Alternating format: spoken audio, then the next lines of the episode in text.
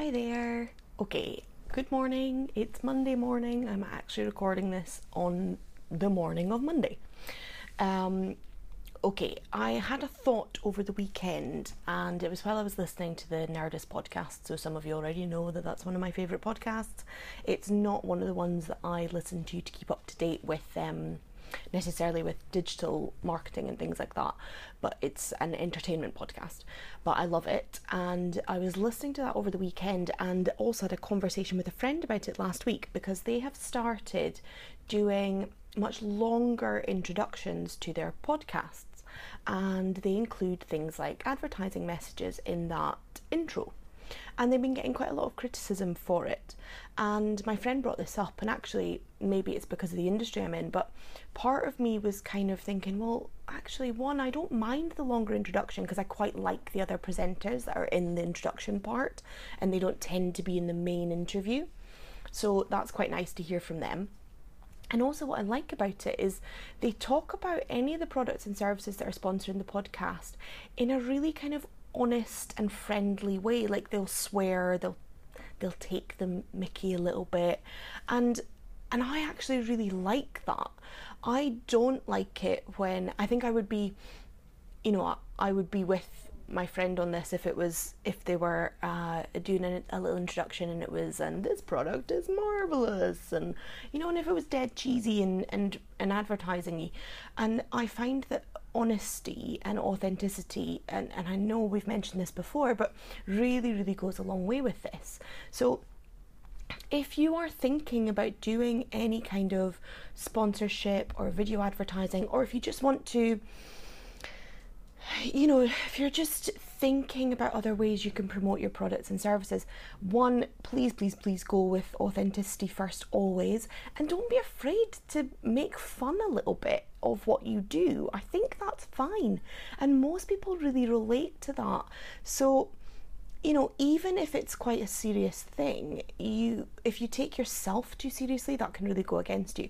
So just tapping back into this idea of finding the joy in things. So even when you are a kind of you're the brand police, you protect everything and and you are the person who has to go back into the office and deal with the powers that be when they think oh, so and so did a negative tweet about us, even if it was just that that person had three followers or something. You know, if you have to deal with that kind of thing, then I think that one, you want to collect some examples of why that person is wrong to care about that stuff, um, but also let's find out how we can make our messages just more fun and honest. Because one, it will work really well for you. Two, it will feel better. And three, it will just be the pro process will just be nicer for you and and you can actually enjoy the process of kind of building your business and and promoting and sales and all that kind of stuff you can do it knowing that everything you're saying is authentic and a little bit funny and a little bit less kind of differential so one, go and have a listen to the Nerdist podcast and have a listen to how they do it. They're also really good at kind of promoting people within their community, and I think that's another thing that we can learn a lot from. So, if you look at the people who follow you, so we've talked about social rank before, if you go into social rank and start to evaluate your followers, why not start to follow a few of those lists? And I, there's a past podcast to show you how to do that. Um, if you go and create a list with social rank and listen to what your followers, especially the ones who really do engage with you and kind of retweet your stuff, um, go and listen to their stuff and promote them you know, retweet some of their own things as long as it's not in competition with what you do. And actually, you'll find with Nerdist that some of it is, and that's fine. Then, you know, because they're they're they're a very very big organization, so they don't have to worry about little people doing similar things to them. You may be the same. You know, you may find that you're a bigger organization and there are a couple of individuals or freelancers or consultants that are doing similar things that's fine. You could maybe promote them a little bit. Um, if I see someone in my network that does similar things to me and they're promoting themselves, if it's someone I get on well with and I trust them and I trust that they can deliver a good service, I will absolutely promote them. Um, you know, and I, and I think that builds credibility for you and them. So, one, have a listen to that and see how that's done. Two, if you are going to try doing some more kind of video advertising or podcast advertising, I want you, I give you permission. it's Monday, I give you permission to go to YouTube and find yourself, you know, an hour later having gone down a big YouTube black hole. So go on and have a look at, you know, maybe have a look back at things like Dollar Shave Club advert, it's been around for a long time, or, you know, go back and look over the Old Spice Guy stuff. Now, you can debate separately how effective the Old Spice Guy stuff was with in, in cementing customers and sales for a future. Um, we I think, don't think we can doubt that Dollar Shave Club was an awesome advert that worked really well for them.